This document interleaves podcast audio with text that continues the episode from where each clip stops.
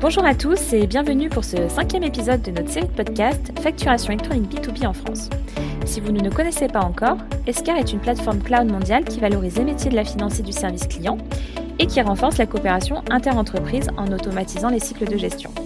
Aujourd'hui, j'ai le plaisir d'être avec Cyril Violet, Business Development Manager Order to Cash chez Escar. Bonjour Cyril. Bonjour Aurélie.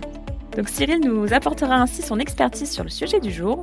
Êtes-vous dans les temps concernant la réglementation de facturation électronique obligatoire pour les flux B2B On le sait, les échéances arrivent euh, très vite.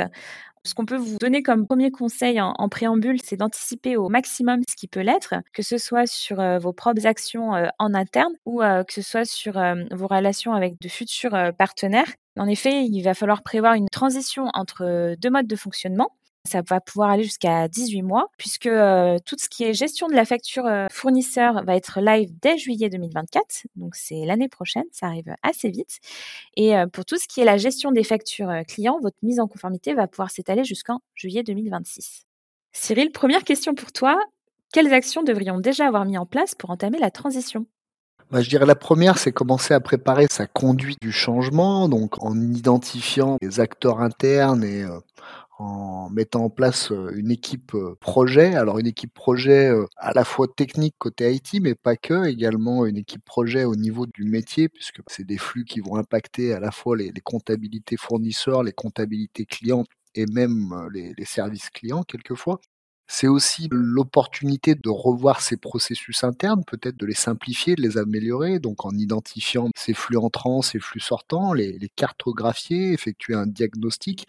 Donc ça peut permettre aussi de remettre les choses à plat sur ces processus identifier aussi les éléments manquants dans vos référentiels, puisque dans le cadre de l'émission des factures, un certain nombre d'informations vont venir s'ajouter aux informations déjà obligatoires. Donc, vérifier la qualité de vos référentiels, pourquoi pas vous faire même accompagner de cabinets de conseil euh, qui ont la capacité de vous aider à, faire ces enrichissements. Commencer à se rapprocher de ces prestataires, si vous avez déjà des partenaires qui vous aident à dématérialiser des processus de facturation, voir avec eux pour envisager euh, leur éventuelle candidature en tant que TDP et si ce n'est pas le cas, bien se mettre en ordre de marche pour trouver son prestataire de demain. Et puis également bah, identifier des axes d'amélioration d'un point de vue purement opérationnel et métier, puisque la réception d'une facture fournisseur ou l'émission d'une facture auprès d'un client, en général, c'est le tout début de l'histoire. Derrière, il y a toute une palette de besoins métiers liés à ces deux processus. donc c'est aussi une bonne occasion de remettre ces choses à plat et d'améliorer vos processus internes. Merci Cyril pour ces premiers points euh, d'étape. Il y a une interrogation qui revient assez souvent, qui est euh, pourquoi choisir une PDP, donc une plateforme de dématérialisation euh, partenaire, plutôt qu'une OD, donc un opérateur de dématérialisation?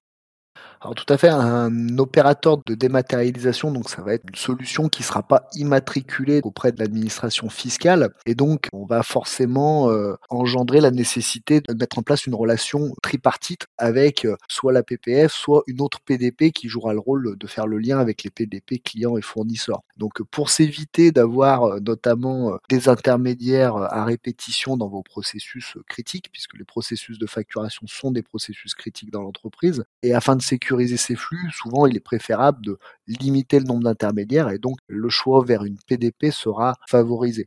Euh, autre intérêt de la PDP, c'est qu'une PDP aura aussi la capacité d'interroger en direct la partie répertoire auprès de la plateforme publique de facturation, donc ce qui permettra aussi de sécuriser, je dirais, le cheminement des facturations sortantes. Et puis au-delà de ça, on s'aperçoit que dans les processus euh, décrits par les DGFIP euh, et qui sont attendus demain, il y a toute une palette de statuts de traitement des factures hein, entrantes et sortantes. Et donc de passer par une PDP qui sera euh, directement connectée au système de facturation français permettra une gestion beaucoup plus fine de ces statuts et beaucoup plus de visibilité sur ces processus.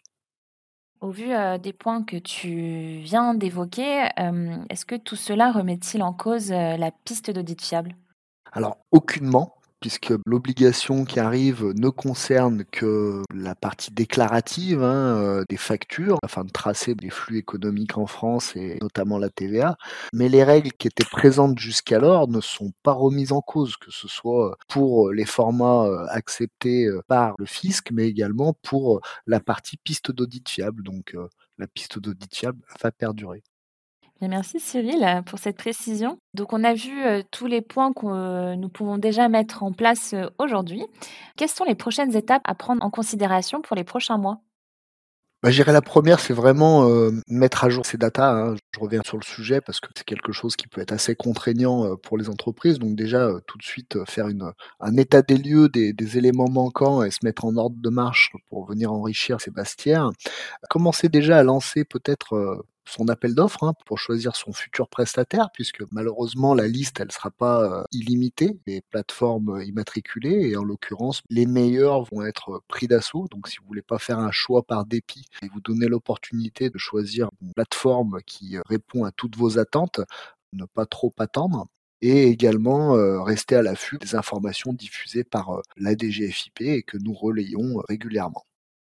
Merci Cyril pour euh, ces précisions sur les prochaines étapes à mettre en place dans les organisations. De mon côté, je vous donne rendez-vous pour le prochain épisode sur la réglementation qui arrivera assez vite. Si euh, d'ici là vous souhaitez plus d'informations, n'hésitez pas à visiter notre site internet escar.fr ou à nous contacter. Je vous invite également à nous retrouver sur LinkedIn où nous proposons une newsletter qui paraît toutes les deux semaines sur notre page euh, Escar France. Et surtout, je vous invite à nous retrouver sur l'événement phare de cette année, la journée de la facture électronique, qui est organisée par la FNFE et présidée par euh, Cyril Sotro. Rendez-vous qui n'est à ne pas manquer se déroule le mardi 14 mars à Paris au Palais Brognard. Le lien d'inscription est sur notre site internet et c'est avec grand plaisir que nous vous accueillerons sur notre stand. Une nouvelle fois, merci Cyril. Merci Aurélie. Et à très vite pour un nouvel épisode. Bonne journée. Au revoir.